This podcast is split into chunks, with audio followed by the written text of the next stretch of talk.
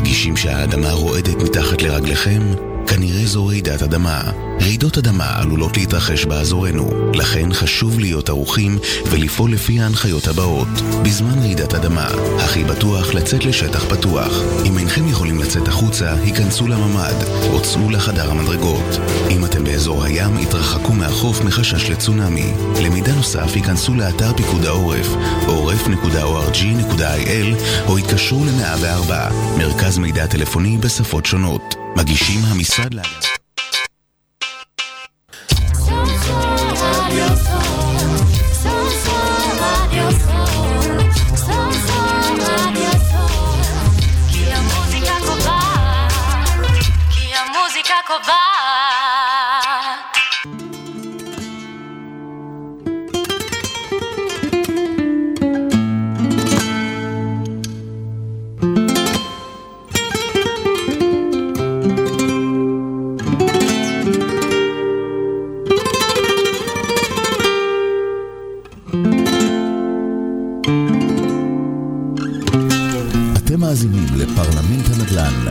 תוכנית הנדל"ן של רדיו סול, בהגשת עופר לוין ודרור בוקצ'ין.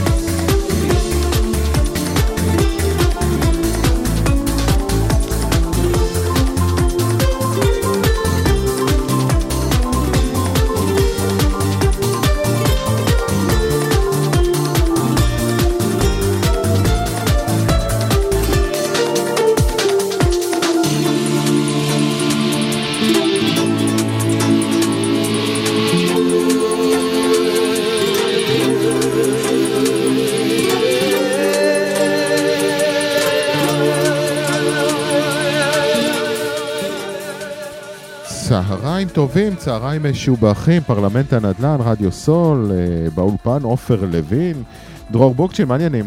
מצוין, מה שלומך עופר? אני נהדר, אני נהדר, תודה רבה, וכרגיל אנחנו... אצלנו קודם כל נספר שהאורח שלנו היום זה דוקטור אריק אריאל. נכון. שלום, צהריים טובים. רגע, רגע. אין מתווך שלא מכיר אותו, כן? כן, רגע, דבר רגע. כן, רק כן, יותר תתקרב למיקרופון. קצת. נהדר, תודה רבה. אה, ואנחנו כרגיל אה, מתחילים עם אה, ריקו, שנמצא... אי שם. במרפסת. ריקו, מה המצב? בסדר גמור, הוא עומד וניצב, הכל בסדר. איזה מרפסת. אני מסתכל על האמת מהחלון, יש לי איזה שטחים פתוחים ושמש וחם, חלון פתוח. וואי, איך התגעגענו לזה, אה? ריקו, אולי שבוע אתה- בא לבקר אותנו פה באולפן? מה אתה אומר? אולי אנחנו נבוא. פעם לבקר אותו. או... ריקו מזמין לארוחות צהריים חבל לך אז על לא, הזמן. איזה ארוחות צהריים? הייתי אצלו פעם, הביא לי סנדוויץ' עם גבינה צהובה. ריקו, מה שלומך? הכל מעולה, באמת, אין טענות, הכל בסדר, המצב רוח כמו של כולם, לא משהו משהו, נקווה שבאמת הגל הזה מאחורינו. כן. אה, והרמת לי להנחתה, כי זה בדיוק מה שרציתי לדבר, אתה יודע, זה קצת אה, מה שנקרא פרלמנט הנדל"ן פלוס אה, אקטואליה. אה, מה שיצר הזעזוע של שלושת הפיגועים האחרונים, המזעזעים, המזוויעים האלה, שזה בהמות שעושים אותם, ולא משנה מה הרקע הפוליטי של כל אחד מאיתנו, זה פשוט, אה, אה, אין מילים לזוועה הזאת. האפקט על ענף הנדל"ן, מה, מה זה בעצם עושה לנו בנדל"ן? מה שאנחנו מרגישים, אתם יודעים גם מהשטח, יש הרבה יותר פחד, במיוחד בשיפוצים, פתאום שואלים מי ומה ואיך. אה, למשל בבדק, אני יכול לתת דוגמה חיה מתחום שאני אה, מתעסק בו, היו לנו ביטולים של לקוחות בבוקר אחרי הפיגוע ביום, ביום שלישי שהיה בבני ברק, למחרת, אתמול בבוקר, ביטלו לנו על הבוקר לקוחות בתואנה כזאת או אחרת, שחולי קורונה, אבל יש פחד לאנשים. Uh, אני לא יודע אם הפחד מוצדק או לא מוצדק, אבל uh, דה פקטו יש איזושהי uh, רגיעה בנושא של הפועלים מהשטחים, כמובן אפילו פועלים ישראלים, ערבים ישראלים.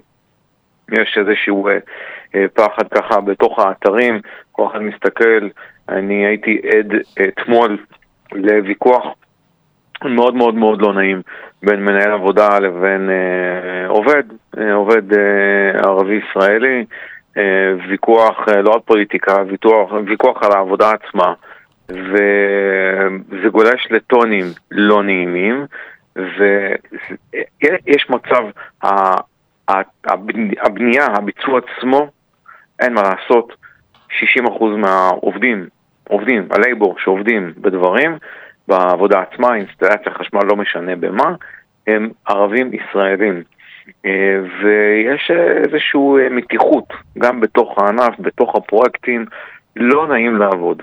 מאוד לא נעים לעבוד, ואני מקווה שכל הנושא הזה של הביטחון וכל הנושא של היותר אה, אכפתיות, הבנה אחד מהשני, לדבר אחד עם השני, יקרה כמה שיותר מהר. הממשלה עושה את הצעדים שלה, ושזה יחלחל גם פנימה. מה גם שמחר מתחיל הרמדאן, חודש הרמדאן, אז בכל מקרה אה, עובדים אה, ערבים ישראלים, אה, גם אם הם מוסלמים דתיים וגם אם הם לא דתיים, הם עדיין נשמרים בתוך הרמדאן, הם עובדים פחות, תמיד שעות עבודה, עובדים בערך איזה שעה, שעה וחצי פחות, אי אפשר לעבוד כשצמים, אז כל זה משפיע על הענף, הולך להיות חודש מאוד מעניין. יש עוד גם פסח באמצע, שגם כל ההנהלות של חברות עובדות בחצי קלאץ'. ומסירות, כל ה... ומסירות, כן, כן, כן, זה משפיע לא על השוק של המשכנתאות שלך, שהוא פורח. ריקו, השוק... אני חייב לשאול אותך שאלה, אתה מלווה את תחום הנדל"ן, אני חושב, איזשהו 20 שנה, אפילו יותר, נכון? קצת יותר. 27. 27, קצת יותר, כמעט 30 שנה. אה, ואתה מלווה את תחום הנדל"ן לא רק בהיבט של, אה, אתה יודע, מחברות קבלניות. אני זוכר, כשאני הייתי ילד, סבא שלי היה פועל בניין בחיפה. סבא שלי, שעלה מפולין, עלה, היה פועל בניין בחיפה. יש דרך אגב הצגה שלמה שאני ראיתי אותה לפני כמה שנים טובות, עם ליה קנינג ששיחקה שם, בתור פועלי בניין, שכל הרומנים שהגיעו לארץ וזה, אתם... למה זה לא... למה... איפה זה נעלם? למה האנשים הישראלים לא... מה חסר שם? חוץ מזה שאין מזגן, מה... תשמע, זה, זה אבולוציה. אה, מה זה אבולוציה? אתה יודע, היינו פעם מדינה קטנה של, אה, אני זוכר עוד בילדות, מדינה של שלושה מיליון תושבים, וכולם, אה, כולם, כלומר כל המדינה הייתה שלושה מיליון תושבים. ואז באמת האנשים שעבדו בזה, אז היו המון יהודים, ישראלים, ולאט לאט המוח היהודי, לא יודע איך תקרא לו, אתה יודע, רוצים להתקדם, וכולם חושבים שהם מנהלים. אמ, גם התוכניות, וזה נעלם כי זו עבודה קשה. יש את כל עונות השנה. ואנחנו לא אוהבים לעבוד קשה. שתח... ש... לא, לא אוהבים לעבוד פיזית, פיזית. אנחנו יודעים לעבוד בלחץ, ואנחנו יודעים להיות יצירתיים, יודעים לעבוד 15 שעות ביום, אבל זה, אנחנו מדברים כאן על עבודה פיזית שבחורף קר, קפוא ויורד גשם, ובקיץ אתה רק מזיז את האצבע ואתה מזיע בבית השחי. זה לא נעים לאנשים. ואתה יודע, מה שנקרא מדבר גנים. אה, זה קורה בכל מקום. לא, תסתכלו מי בונה בגרמניה. עובדים זרים שמגיעים ממזרח אירופה ומטורקיה ומסוריה, זה אנשים שבונים, כלומר זה בכל מקום, אני לא יודע מי בונה בסוריה ובטורקיה, אבל במקומות האלה, או סינים שמשתלטים היום אה, בהמון מקומות. אה, יותר, כנראה בני מיעוטים, עבודה פיזית, אה, אין ברירה, אבל גם שם, אז אתה רואה שיותר ויותר אנשים מתקדמים ומתקדמים, ובוא, עוד, הבעיה שלנו תהיה עוד 30 שנה מי יבנה. אה, כנראה הודים, וואלה, לא יודע. אבל אה, אבולוציה, פשוט אבולוציה, ואתה רואה אותה לא רק בישראל, זה בכל מקום. רק, גם ב... בוא, קח את ארצות הברית. מי בונה בארצות הברית? ישראלים. באים ממקסיקו, באים מטורקיה, באים מכל מיני מקומות כאלה, אותו דבר. אתה לא רואה אמריקאים שיושבים ומרימים לך את הפלדה ואת הקירות, לא, זה לא קורה. אה, אותו דבר, אותו דבר. טוב, טוב. אבל, אה, זה זה מה יש. כן. כן, זה מה יש. כל תוכניות הממשלה, אגב, של אה, מקצוע מועדף, שמרוויחים בו הרבה, תחשבו, ילדים בני 21 יוצאים מהצבא, עובדים בענף הבנייה כמקצוע מועדף, עם פטורים ועם משכורת לא רעה בכלל, 10-11 אלף שקל לחודש, זה לא רע. אבל גם אה, התוכנית הזאת שהייתה לפני סביב 15 שנה אחורה, לא הצליחה. לא נכנסים, הולכים להיות מתדלקים, גם זה כבר לא רואים. מי רואה היום מתדלקים אה, צעירים שיוצאים מהצבא שמתדלקים? גם כבר אין, נעלם. המקצוע המועדף הזה, פשוט לא אוהבים אה, עבודה אה, קשה פיזית. אה, זה מה יש, מה לעשות. כן, טוב. חלק מההליך. אה, כן, חלק, אה, חלק מההליך. אבל אנחנו, מספיק שאנחנו מתכננים, אה, לא כל כך טוב, לא בצורה מהירה, אבל אנחנו עושים את התכנון, אנחנו עושים את, ה, אתה יודע, את הידע, מנהלים בפועל, יש מנהל פרויקט, יש מהנדסי ביצוע, יש מנהלי עבודה, יש עוזרי בטיחות, יש... כולם אה, אה, עדיין בשדרה הזאת אה, מנהלים אותה, גם יש הרבה עובדים אחרים, ויותר, במ- אגב, יותר במקצועות האלקטרומכניים, שם רואים המון המון המון המון ישראלים, יהודים, ישראלים, לא משנה מה, רואים אותם, אבל במקצועות הבנייה הארדקור, פחות. טוב, ריקולה, אולי שבוע הבא אתה בא להתארח אצלנו פה פיזית באולפן? מה אתה אומר? קודם כל בשמחה, נדבר על זה offline, ואונליין אני אמשיך את החמישים דקות. הנותרות, אני באדיקות אמשיך להאזין, והולך להיות אה, כרגיל מעניין. נשתדל שזה יהיה. ולקראת פסח, חברים, חברים, רוצו טוסו לקנות דירות, כי המחירים ימשיכו לעלות. ריקו, תודה רבה, נתראה. ביי. אחלה סוף שבוע, דרור ביי. ביי, תודה ריקו. סוף שבוע נעים, פסח שמח אם אנחנו לא רואים אותך בשבוע הבא. אמן אמן אמן, ביי ביי.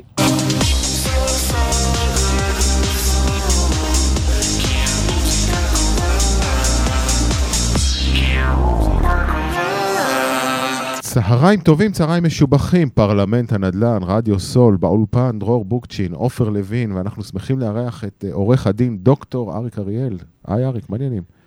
ברוכים הנמצאים, תודה רבה שהזמנתם. לא, צריכים לכוון לך את המיקרופון, כן, כן, אחרת כל צמוד, ה- צמוד, צמוד, ככה, כמוני. ממש קרוב. אחרת כל ההזמנה כן. תתמסמס. תתמסמס. נשמע יותר טוב? אה, רגע, דבר עוד פעם. נשמע יותר טוב. קצת, קצת יותר טוב, בוא נגביר לך אוקיי. את הבלנס, כן. ועכשיו, עכשיו. אז מי זה אריק אריאל? אריק אריאל, אה, אדם מן היישוב, עורך דין, שב... שעושה גם בהוראה, אני מרצה באוניברסיטת חיפה, מכללת עמק יזרעאל. אה, ובין השאר, תוך כדי העבודה המשפטית והליטיגציה, אה, גיליתי שפשוט הנושא הזה של תיווך בהיבט המשפטי שלו כמעט לא מכוסה בארץ. אין מישהו שלקח את הנושא הזה והרים אותו, מה גם שאנחנו יודעים שמצב המתווכים בארץ הוא לא מזהיר. בעבר היה אולי אפילו יותר גרוע, ולקחתי גם, אני חושב על עצמי, באמת, באיזושהי תפיסת עולם שצריך את הדבר הזה להרים, כי המקצוע הזה לטעמי חשוב וחשוב מאוד, לכן נכנסתי גם לכתיבה. והכנו איזה ספר שהוא, אני חושב, הספר עדיין היחיד בארץ שמשמש את המתווכים ומשמש גם את בתי המשפט ומשמש גם את אה, משרדי עורכי הדין בארץ.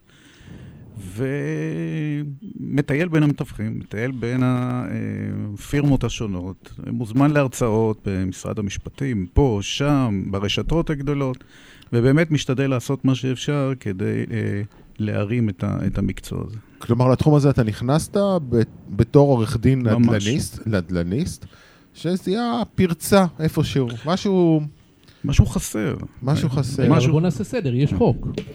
יש חוק, נכון, נכון מאוד דרור. הבעיה עם החוק זה שהחוק הזה עשה כמה דברים. דבר ראשון, בצורה מאוד מאוד מעניינת, החוק הזה שינה כיוון מבחינת גם ה, אה, נקודת המבט וההתייחסות שלו. למה הכוונה? מטרת החוק שחוקק ב-96 הייתה בואו נשמור על הצרכנים, נ, נחוקק חוק צרכני. אנחנו אחרי תקופה שהגיעו לפה גם הרבה עולים לארץ, העולים מברית המועצות לשעבר בתחילת שנות ה-90. הנושא הזה של רכישה, מכירה בעיקר של נכסים, דירות בעיקר, הוא נושא כבד ומשמעותי בחייו של כל אחד, ולכן הגיע הזמן לעשות קצת סדר, כי לפני זה הבלאגן די חגג. החוק הזה, שהוא חוק טוב ביסודו, לגמרי, יצר קצת מצב הפוך, שמי שהפך להיות היום פחות מוגן, זה דווקא המתווכים.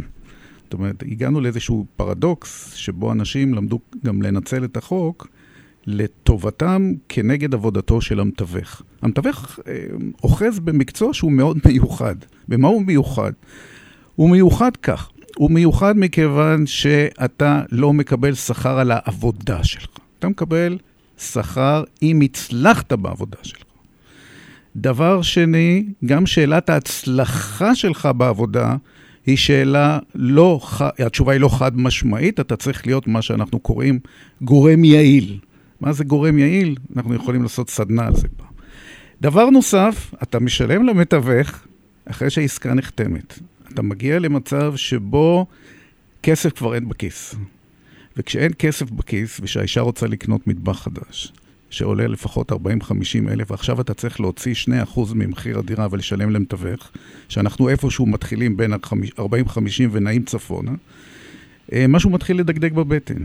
ומכיוון שלכל אחד יש ארבעה עורכי דין במשפחה, והוא פוגש אחד מהם לפחות בשבוע הקרוב, הוא אומר לו, אחי, אני הולך לשלם עכשיו, בוא הנה, מתווך, 2%, רק לעור- לעורך דין שילמתי איזה חצי. ואז הבן דוד אומר לו, אחי, מה, המתווך הזה, הוא החתים אותך על חוזה? הוא בכלל מתווך עם רישיון? אה, הוא נתן לך את כל המידע? הוא לא, אולי מסר לך איזה מידע קצת לא מדויק? בוא נחפש פרצה שאפשר... ואפשר, ואז אנחנו מוצאים היום מצב שבו 95% מהתביעות, ממש, בבתי המשפט, הן תביעות של מתווכים, כיוון שהלקוחות לא רוצים לשלם. לא קל לשלם אחרי שכבר קיבלת את השירות, את המתווך, אתה כבר לא כל כך צריך. זה לא הרופא שאתה הולך לפגוש אותו בעוד סיכוי חודש. שתפגוש אותו בעתיד הוא הוא קלוש. קטן, הוא קלוש. אז יש פה נעשה- נסיבות מאוד מעניינות, כשהחוק, שהמטרה שלו הייתה לשמור על הצרכן, קצת התהפך, והיום צריך צריך להגן גם יותר על המתווך. אני, אני, אתה אתה יודע, דרור, דווקא זה דווקא משהו שאני רוצה לחלוק איתך. הוא אומר שיש המון המון תביעות של אה, שכר טרחה של מתווכים מול לקוחות. אני בטוח, ואני מוכן לשים, לא יודע, התערבות כלשהי, ש-80% מהאנש, מה, מהמתווכים שת, שתובעים הם מתווכים חד פעמיים. לא, להפך. אני חושב, קודם כל, אני לא בדקתי ולא זה, אבל אני, אני, אני יכול להגיד שאני, בוא'נה, אני הרבה שנים בעולם העסקי, ותמיד אמרתי, מעולם לא תבעתי אה, לקוח. מעולם. ו...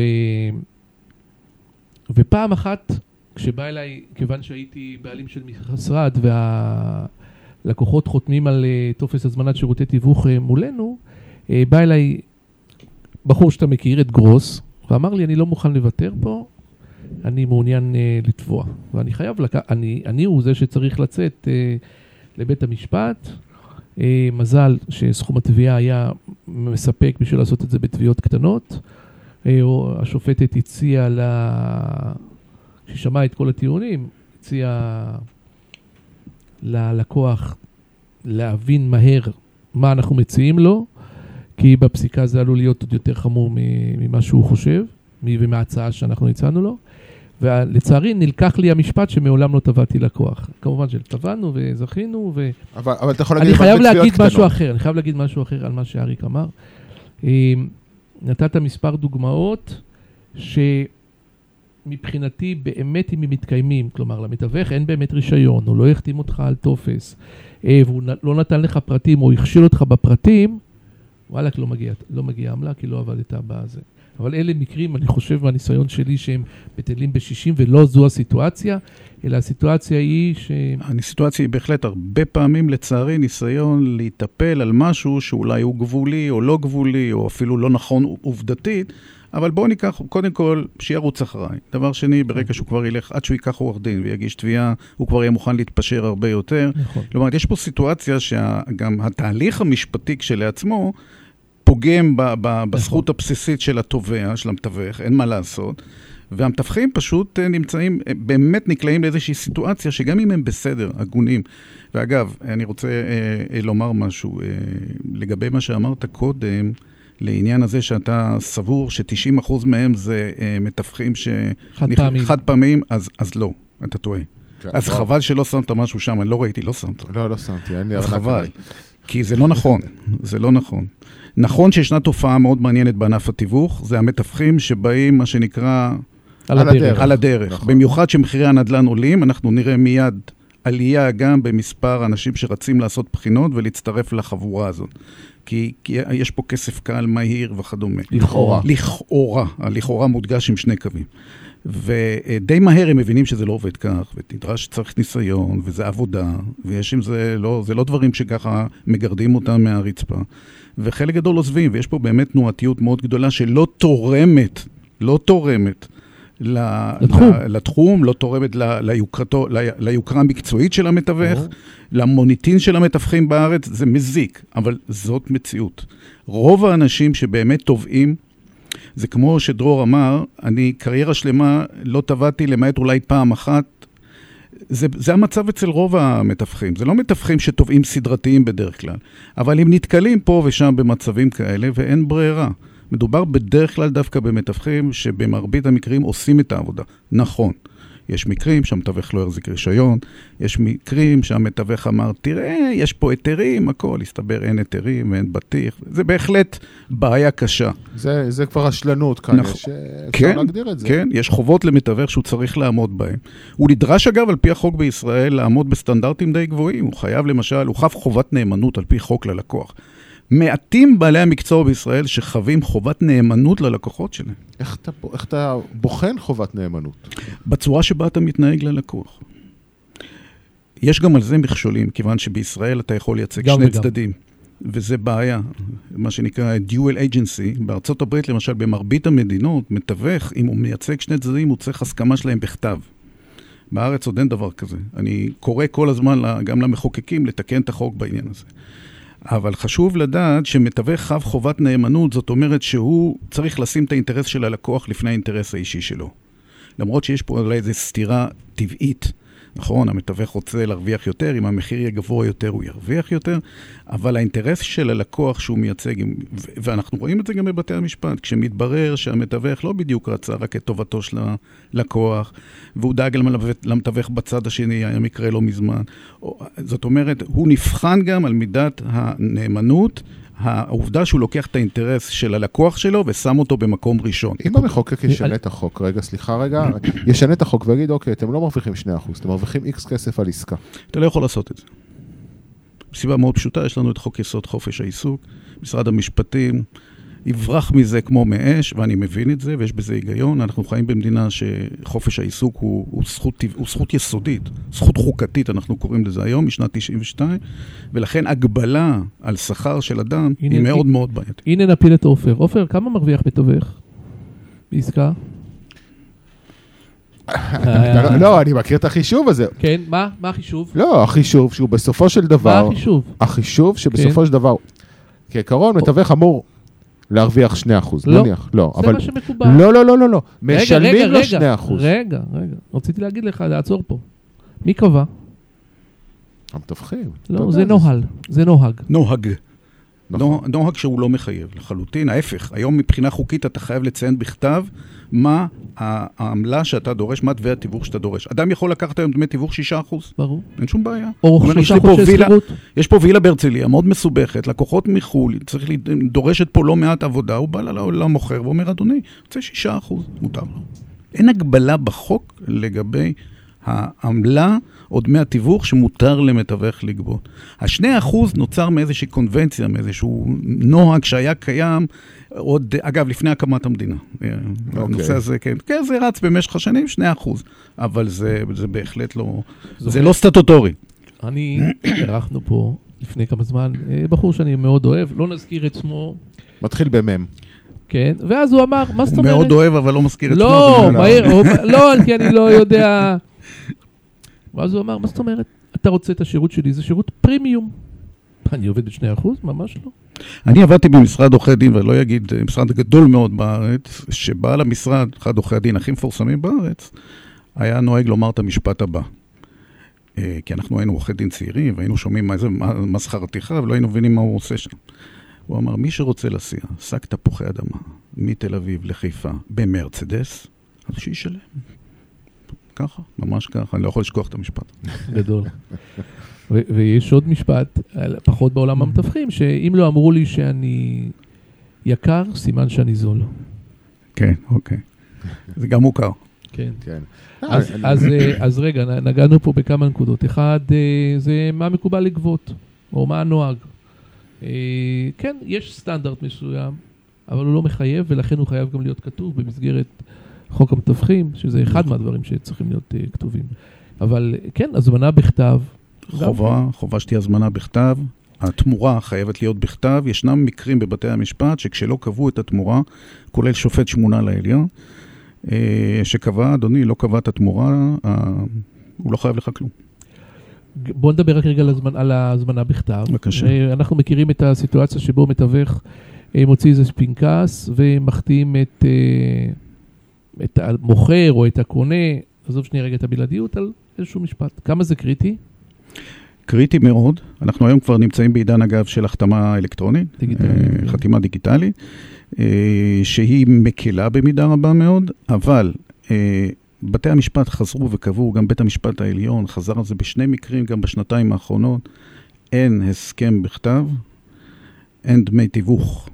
הסכם בכתב חתום, כשבהסכם, לפי התקנות, צריכו, צריכים להופיע פרטים מסוימים שחובה שהם יהיו שם.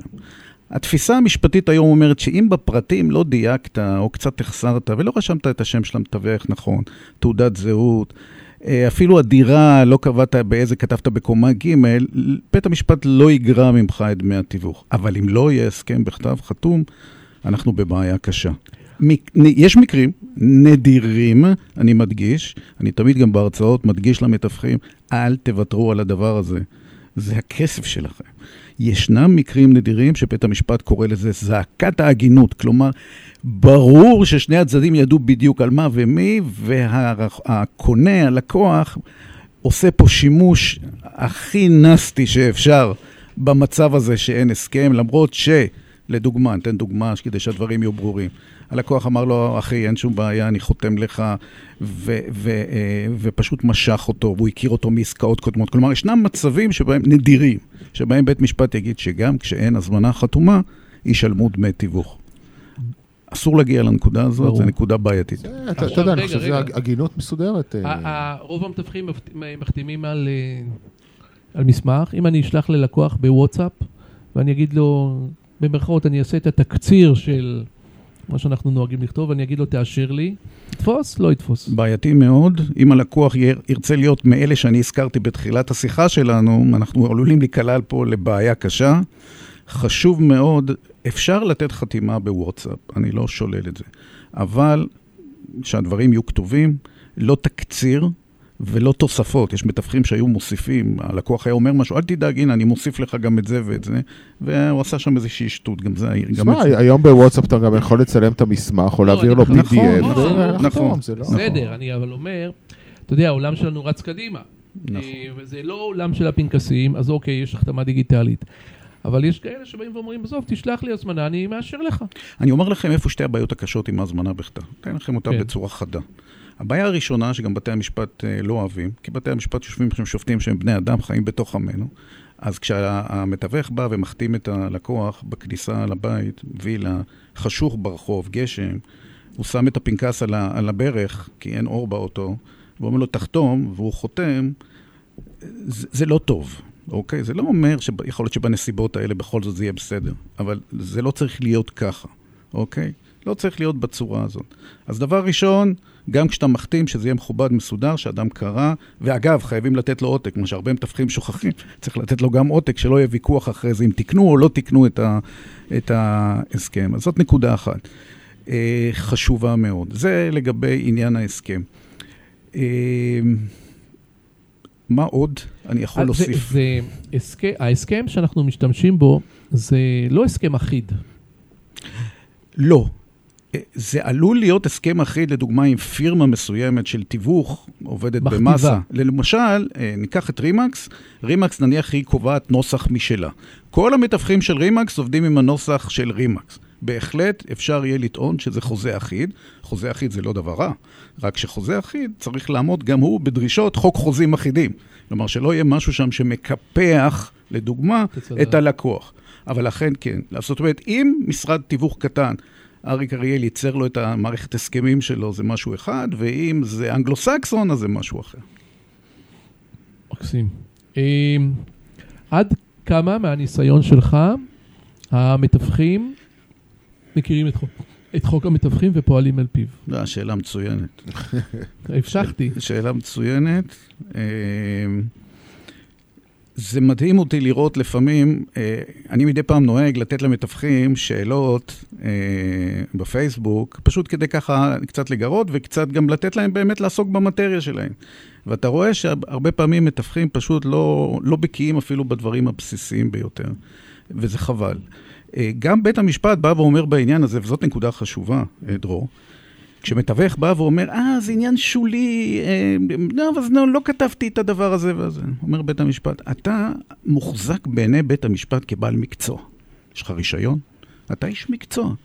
הציפייה ממך כאיש מקצוע שתכיר את הדרישות שנדרשות מבעל מקצוע.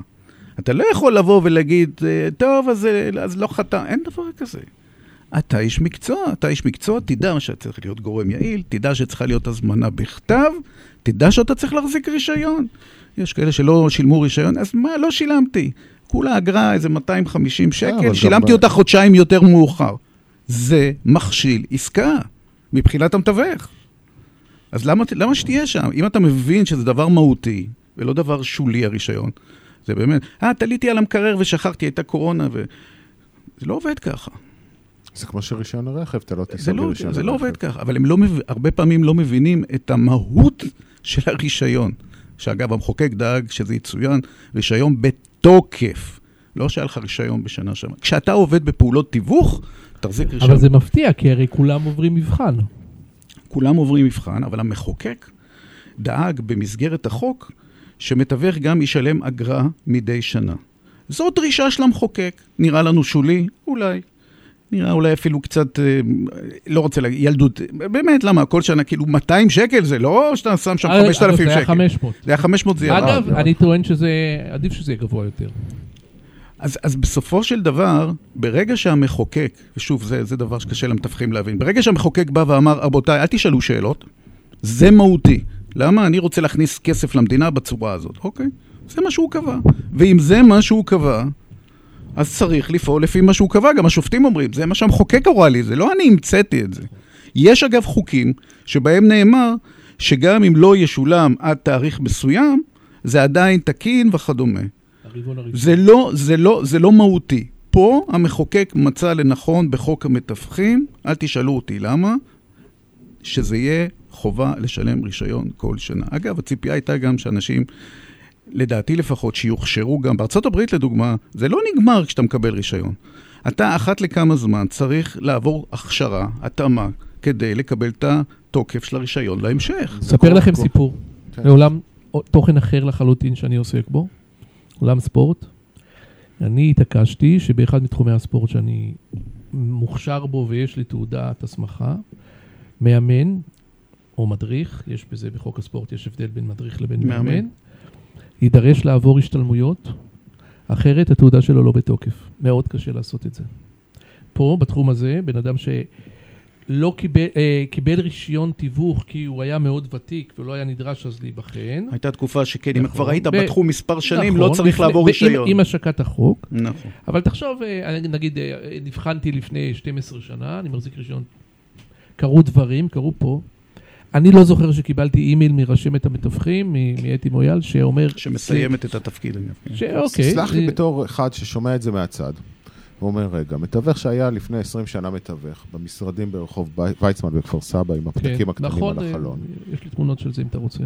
אה, לעומת מתווך שאתמול סיים, מה, מה השתנה בחוק שמונע בעדו להיות מתווך טוב, או בעד אותו חדש, שעכשיו עשה קורס. אצל... אני אומר לך, זה דברים שונים לגמרי. זאת אומרת, היום מתווך, לדוגמה, נדרש על פי חוק להביא לידיעת הלקוח שלו את המי... כל מידע מהותי שקשור בעסקה, הוא אפילו נדרש יותר מזה. קודם הזכרתי, אפרופו, בסוגריים נאמנות, זה דבר מאוד חשוב משפטית. ודבר נוסף, הוא גם נדרש לעשות מאמץ להגיע לאותו מידע מהותי. זאת אומרת, היום, אם מתווך מוסר מידע מהותי, לא נכון. הוא לא במצב של מתווך שהיה לפני החוק.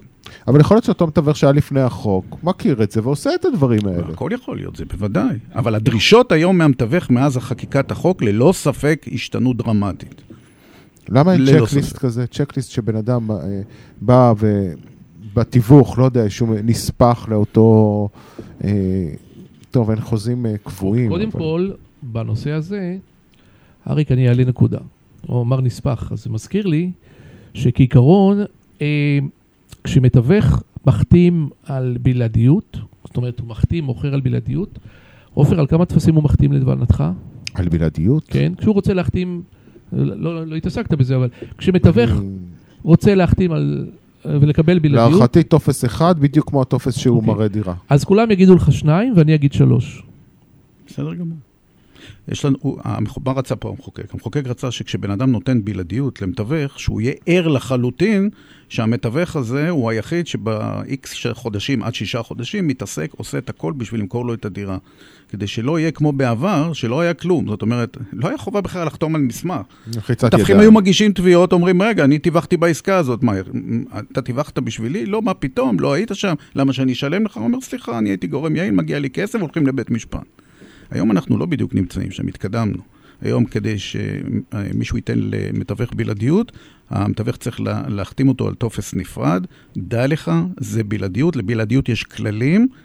אתה צריך לעמוד בכללים, וגם אני, המתווך, חייב לעמוד בכללי משחק שאני מחויב כלפיך. אני חייב לעשות פעולה א', ב', ג', ד', ה'. במעלה, בתקופה הזאת, אני הולך להוציא כסף, אני הולך לעשות פרסום, אני הולך לשים ש... אני עושה הרבה דברים. תיאום ציפיות. בלעד... אבל תיאום הציפיות הזה הוא כתוב, הוא בכתב, כדי שלא יהיו אי הבנות. ואם לא עמדת ב- בשליש הראשון בכל רשימת הפעולות שהתחייבת לבצע, אין תוקף לבלעדיות, אומר החוק. נגמרה. כלומר, למרות שאנחנו חצי שנה נניח בלעדיות, ויש לנו שליש תקופה, כלומר של חודשיים. אם אני לא פרסמתי... לא או... עשית את מה שהתחייבת. את הרשימה שחתמתי בפניך. זה הצ'קליסט. אם לא עשית את זה, אפשר להגיד לך שלום וביי. ואז כאן, אה, ואז יש בעיה אחרת, שיכול להיות שגם אתה הבאת אה, קונה, אבל באותה תקופה הוא כבר העביר את זה למישהו אחר, כי היית, ואתה בעצם לא הגורם היעיל מצידו של המוכר. ופה מתחילה התסבוכות. מה שאנחנו קוראים בעגה המשפטית, אני קורא לזה לפחות, אני קורא לזה תאונות משפטיות. יפה. ובתחום הזה של עולם התיווך יש הרבה מאוד, לצערנו, הרבה מאוד uh, תביעות פח, אוקיי? תביעה של רכב פוגע ברכב. מה זאת אומרת? סתם דוגמה, ראית דירה עם מתווך אחד. הלכת איתו, ראית דירה, ראש העין, הכל בסדר, חתמת לו, ראית את הדירה ואמרת, תשמע, זה יקר לי, הדירה יפה, אין, אין לי, אין לי, אני לא, לא בתקציב שלי היום. אוקיי, בסדר, בוא נדבר בהמשך, אני אראה לך דברים אחרים. שלושה חודשים אחרי זה, אשתו מקבלת ירושה. דודה שנפטרה, פתאום יש עוד 300 אלף שקל, או... עכשיו, עברו כמה חודשים, הוא אומר, מה שאני חתמתי למתווך ההוא מבחינתי, הלקוח, הוא אומר, זה לא, זה, זה היה אז. הולך עם מתווך אחר, מראה לו עושה סיבוב, מראה לו בית פה, דירה שם. בין, היתר, בסיבוב הוא מראה לו גם את הבית הספציפי הזה. מה זה מראה לו? מראה לו, זה בא איתו, לבית, נכנס איתו פנימה, עושה סיבוב, לצורך העניין. זה לא החתים אותו עדיין. לא, לא, החתים אותו. אה, החתים אותו. מפה מתחיל הבלגן. מצד אחד הוא ראה לפני כמה חודשים עם מתווך אחד. לא אמר כלום למתווך השני, חתם גם למתווך השני, המתווך השני בסופו של דבר הוא זה שליווה את העסקה והביא אותה לסיומה. אבל מצד ראשון, הוא לא אמר למתווך הראשון, נתן לו את האפשרות להשלים את העסקה, כי הוא הלך עם מתווך אחר. או שהוא חשב שזה כבר לא רלוונטי מה שהוא חתם, או שהמתווך השני, לצערי, לפעמים אומר לו, עזוב, מה שחתמת לו לא רלוונטי. או ישנם מצבים שהוא אומר, אחי, אל תדאג, אם יהיה משהו, אני פה. אל תדאג. אל תדאג זה- תשובה ישראלית, קלאסית, אל תדאג. אבל כשקורה משהו. אה, אבל לא אמרת לי שהיית איתו בחדר השמאלי, בצד ימין, למעלה ולמטה, אז אני לא יכול לכסות אותך עכשיו. פה אנחנו מגיעים עם שני מתווכים לבית משפט וחגיגה. זו דוגמה לתאונה משפטית קלאסית בעולם כמה התיווך. תאונות משפטיות כאלה? המון. המון? המון. אין לכם מושג, אני לא אתערב איתכם, אבל אין לכם מושג כמה תביעות בנושא תיווך מגיעות לבתי המשפט בשנה. אין לכם מושג. זה מעסיק את השופטים לאורך ולרוחב, כמובן, בעיקר תביעות קטנות בבתי משפט שלום. מחוזי תן- הרבה תן פחות. לנו מספר, סתם בשביל ה... אבל צריך לזכור כמה, כמה עסקאות תיווך קודם כל מתרחשות בשנה. אוקיי, מתרחשות בשנה בוודאי הרבה יותר, אבל עדיין העובדה שהמתווכים מעסיקים, או הלקוחות של המתווכים מעסיקים את אולמות בתי המשפט, בכמויות אדירות. אז אולי מפה תבוא הישועה. כלומר, כלומר שאפילו אה, בתי המשפט יבקשו מהמחוקק אה, להסדיר את התנאים בצורה יותר ברורה, אה, לצאת בהסברים יותר משמעותיים, אז בוא אני אה. להכשיר את ה... את ה... אז בואו נכיר קצת את מערכת המשפט על, אוקיי. על רגל אחת. כשאנחנו הולכים לבית משפט לתביעות קטנות, כל תביעה עד 33,800 פלוס מינוס, אתה הולך לתביעות קטנות. לא, אתה לא חייב, אבל אתה יכול, אם אתה אדם פרטי. וכשאתה מגיע לתביעות קטנות, אה, השופט שם רוצה קודם כל. לגמור את התיק כמה שיותר. מהר, והוא גם מציע תמיד לצדדים ללכת החוצה, להתפשר. צאו החוצה, תתפשרו. זאת אומרת, אם אתם חושבים ששופט, ושוב, אני לא אומר את זה חלילה לגנאי, כן. אבל אני מבין את השופטים האלה. כשהוא ילך ויכתוב, יפנה למחוקק ויגיד לו, אדוני המחוקק צריך לפתור את הבעיה פה, מה פתאום? לא יתעסק עם זה בכלל. בתי משפט שלום זה לא רחוק מזה. בתי משפט שלום, שוב, ינסו, כמובן, אם צריך לשמוע הוכחות, ישמעו את ההוכחות ויקבלו החלטה. אין פסק דין אחד בשנים האחרונות שיפנו אותו אה, למחוקק.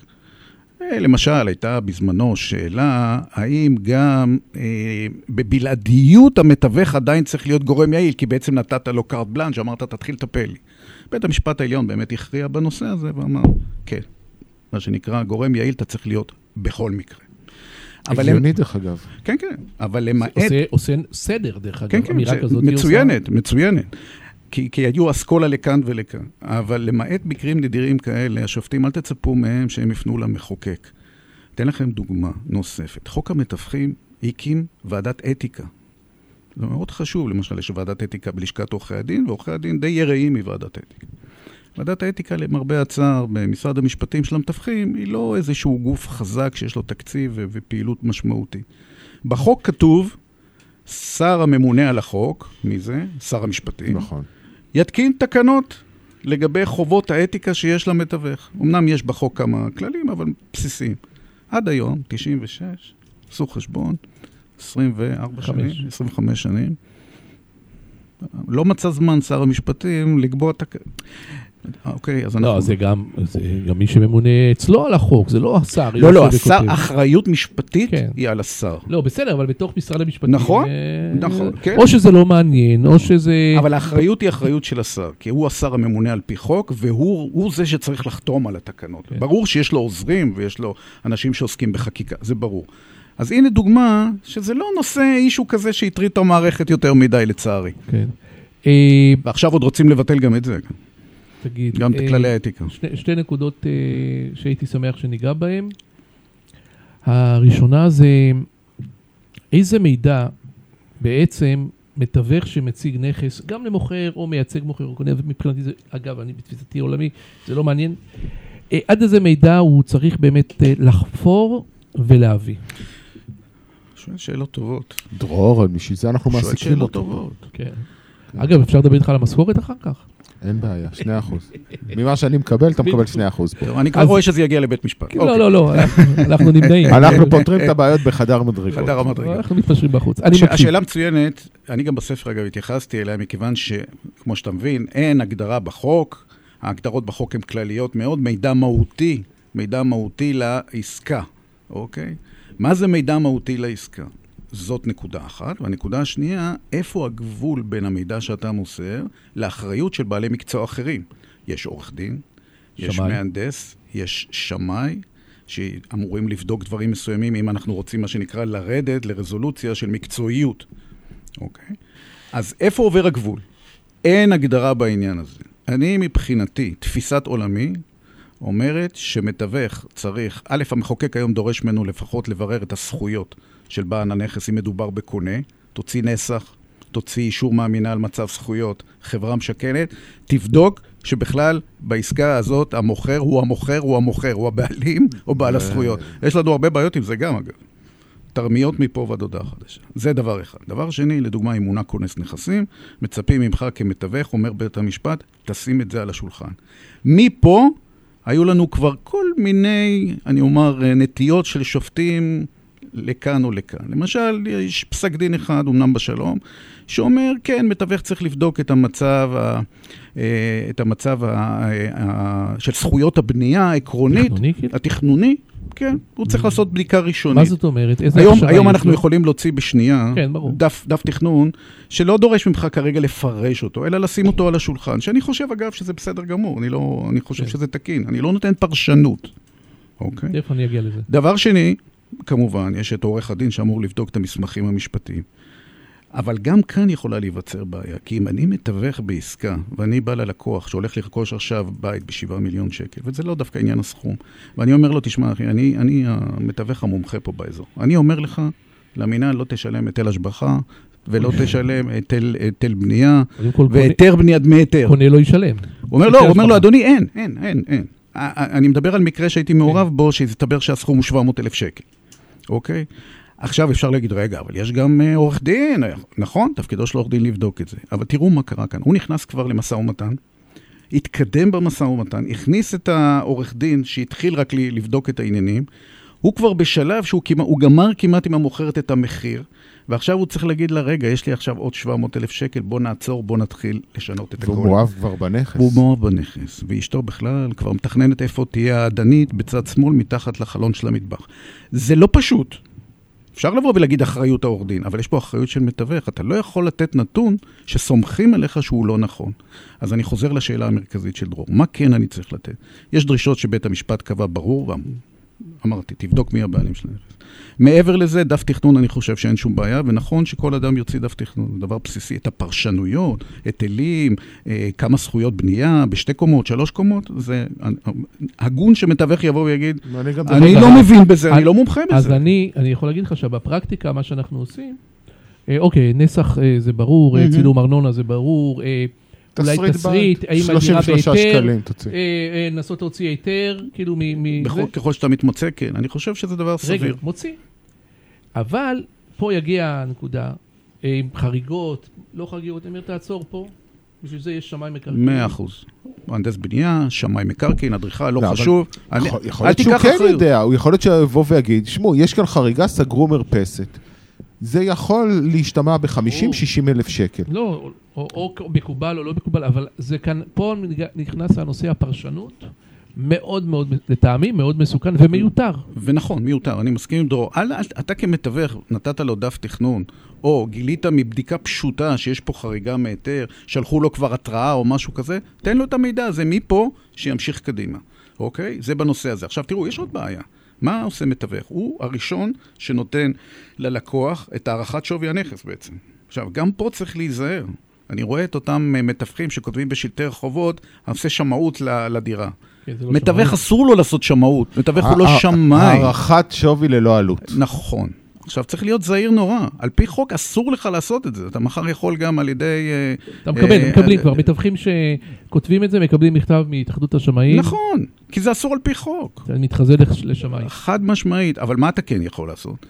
אתה באמת, כמתווך מקצועי שמומחה לשכונה, יודע איפה תהיה הרכבת הקלה, איפה בתי הספר, תמסור את המידע החשוב הזה, כן? תמסור אותו, ואתה יכול בהחלט לבוא ולהגיד, אני מעריך על סמך פרסומים של משרד המשפטי, אה, אה, מס שבח לדוגמה, מדלן, אה, אני טיפלתי בדירה, בדירה ממול לקומה שלישית, זה היה מחיר כזה וכזה, אז אני מעריך שאנחנו איפשהו נמצאים כאן או כאן. זה בסדר, זה לגיטימי וזה נכון. בסמנטיקה הייתי אומר ניתוח שוק תחרותי. מצ... לא, לא השתמשתי אני, ב... קונה, אני קונה את הניתוח שוק, מחיר על סמך ניתוח שוק, בסדר, כן.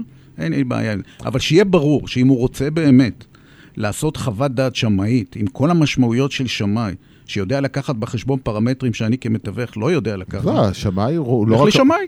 השמאי לא נותן רק מחיר של נכס, השמאי נותן דברים הרבה יותר נוספים, אז נכון, עובדה שבנק שולח תמיד שמאי לפני שהוא נותן משכנתה, כי הוא אומר, אוקיי, הם אמרו שהמחיר הוא כך, בוא נראה שאין פה איזה טעות. זה לא רק מחיר, לא. זה זיהוי של הנכס. נכון, אם יש בו בעיות, אני לא אתן משכנתה למשל עם חריגות בנייה. אני עכשיו התעקשתי עם לקוח שלי על שמאות... כמעט. שמאות מקדימה? שמאות מקדימה. אולי יותר. איך ניצחתי בהתעקשות מול העורך דין, דרך אגב? העורך דין שרצה לסגור עסקה מהירה, אמרתי לה, שמעו, חבל על הזמן, אתם רוצים כסף עד ה-30 למרץ, אתמול, אתם רוצים כסף כל כך מהיר, חבל על הזמן של השמאות, כי זה, ש... כי זה נכס מעל 4 מיליון שקלים. השמאות המקדימה ושמאות אה, אה, לא, לא, לאחר זה אותו מחיר.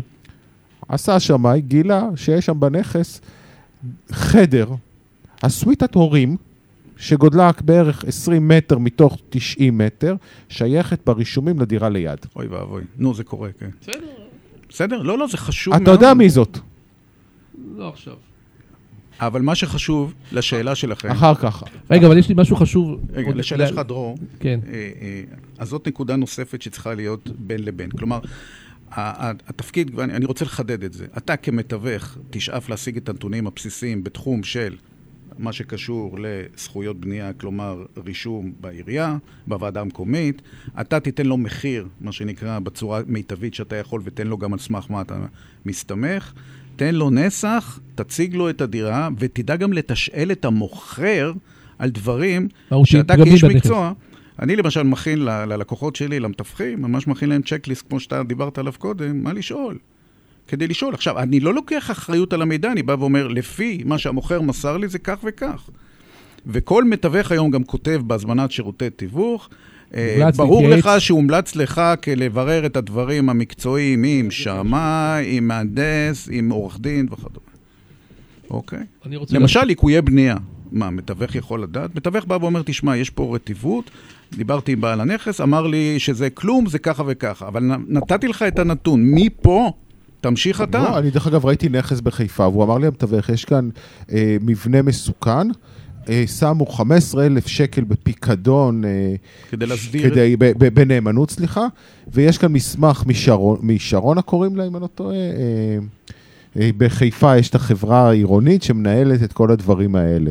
אז אתה יודע, לפח, אני דרך אגב צלצלתי לחברה הזאת, נכון, אה, אבל ככה צריך להיות. בשביל להבין. בסוף זה לא נכנס לעסקה, אבל... ככה צריך להיות. מפה אתה נותן לו את מה שאתה יודע, בדקת, תשאלת, מפה אתה מוליך אותו לאנשי המקצוע שהוא רוצה להתייעץ, כן? הוא רוצה להוריד במחיר, הוא מתאים לו לקנות ככה, לא מתאים לו, זה בסדר גמור. אבל אל תלך למקומות שאתה לא מקצועי, אל תיתן מידע שהוא לא נכון, ובוודאי אל תיתן מידע שאתה יודע שהוא לא נכון ואתה נותן אותו כדי לגמור עסקה מהר. אוקיי, היה לי מקרה כזה בבית שמש שם, החצר שייכת לך, בטח, חצר, אתה לא רואה שייכת לבית הזה, לא הייתה שייכת לשכנים. מקרים כאלה. לא בדקת, אז למה אתה אומר לו חד משמעי? בגלל שבעין אתה רואה? פה, פה, פה עובר הגבול בין מה שלטעמי, זה, זה התחומים שמתווך צריך לשים את המידע ולאפשר ללקוח מפה להתקדם עם אנשי מקצוע. לא להטעות, לאסוף כמה שיותר מידע רלוונטי. אגב, מידע רלוונטי, אי אפשר לעשות צ'קליסט לכל דבר. לדוגמה, היום בא מישהו רוצה לקנות דירה באיזשהו בניין, בבניין הזה מתנהלת מלחמת עולם, גוג ומגוג, בין ועד הבית לבין שלוש דירות באותה קומה. על זה שהם עשו משהו לא תקין, רבים שם בתי משפט, יש מריבות על החניות. מידע מהותי חייב להימסר. זה מידע שהוא מידע מהותי, יש לך אותו, שאלת, קיבלת, אתה לא חייב להיות חוקר פרטי, אבל once יש לך, שים לו את זה על השולחן. ברור.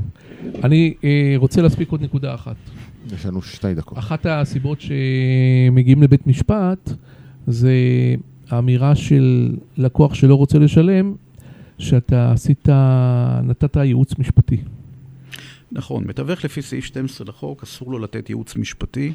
גם עם זה הגענו לא פעם לבתי משפט, מה מותר ומה אסור, איפה עובר הגבול. והגבול, בית המשפט בעניין הזה היה מאוד חד. בית המשפט בא ואמר, תשמע, אתה לא נותן אה, ייעוץ משפטי, ויתרה מכך, אתה לא מכין חוזים. אגב, בארצות הברית יש מדינות, למשל בניו יורק, אסור למתווך לגעת בתחום הזה של אה, משפטים, יש מדינות שכן מותר.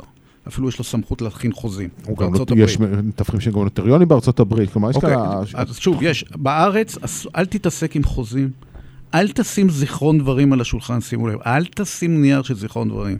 אתה רוצה ששני החבר'ה האלה ישבו אצלך במשרד ויגיעו להסדר? אם אתה מדבר איתם, לדוגמה, על המחיר, על תשלומים, מועד מסירה, אין בזה עניין משפטי. סיכום תנאים מסחריים. בדיוק.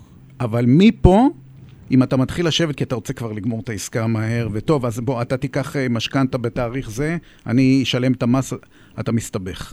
ואם הלקוח ירצה, סליחה על הביטוי, לדפוק אותך, אז פרצת לו את הדרך. אל תתעסק עם זה, אומר בית המשפט, תשים לו נייר ככה. בית המשפט אומר, תשים נייר ועיפרון, תושיב אותם בחדר, תגמור, כמו שדרור אומר, את התנאים המסחריים הבסיסיים. מפה, אל תהיה שם. שימו לב, אל תהיה שם. אל תגיש לו זיכרון דברים. משרדי תיווך, אני זוכר, החזיקו תמיד אה, קבצים כאלה של זיכרון דברים. אסור לך להחזיק את זה בכלל במשרד, אומר בית המשפט. אל תתקרב לזה. תחום מאוד מאוד ארוך, אה, כלומר אנחנו יכולים, אנחנו ישבנו כאן שעה שלמה, כמעט, כמעט שעה שלמה בלי הפסקה, שמת לב. תחום, א', כי אריק מעניין. כן. מאוד מעניין, אני... שולט בעניינים. אני חושב שכל אמירה שלך ל- למתווך... אגב, צריך להפיץ את ה... את ההקלטה, אני מקווה שהקלטת, אז צריך להפיץ את ההקלטה הזאת ונעשה את זה כמו שצריך לכל המתווכים. אני חושב שגם אריק צריך אה, לבוא עוד פעם, יש בטוח דברים שלא דיברנו עליהם, אה, אה, נושאים. נכון. הורים ותומים, א', אני מדקלם אותו, כן, זה חוכמה. הבאנו את המקור. מבין, כן, מבין את העניין. אכן, אני, אני מציע למתווכים שמקשיבים לנו, תעקבו אחרי אריק אה, בפייסבוק. אה, אה, השאלות שלו מעניינות, התשובות גם, ו... אני, אני דרך אגב הגעתי לאריק, אתה יודע, אני, אני, אני מדובר אצלו, ו- והדיבורים. שלו מאוד מאוד מעניינים, אז אני אמר- לא. יצרתי איתו קשר, אמרתי, אתה חייב לבוא אלינו. נכון. תודה רבה אריק שהגעת אלינו. תודה רבה לכם הנדל"ן. שהזמנתם אותי. תודה דרור. שמחתי. וכל מה שיעזור למתווכים כדי כן. לעבוד טוב יותר ולהשיג את אה, דמי התיווך שמגיעים להם, אני רק אשמח. דוקטור אה, אריק, עורך הדין דוקטור אריק אריאלי, אריאל, סליחה. אה, פייסבוק, אינטרנט, גוגל, מגיעים צ'יק צ'אק. דרור, תודה רבה. אנחנו נהיה כאן אחרי מגשימי החלומות עם גידי לוויתן בשבוע הבא, אחרינו, לצאת מהמרוץ עם גידי לוויתן, ו... ואני לא מצליח לשמוע, אבל לחצנו אחרי זה. כן, שבוע הבא, המשך יום טוב, בריאות ואושר, ביי ביי. סוף שבוע.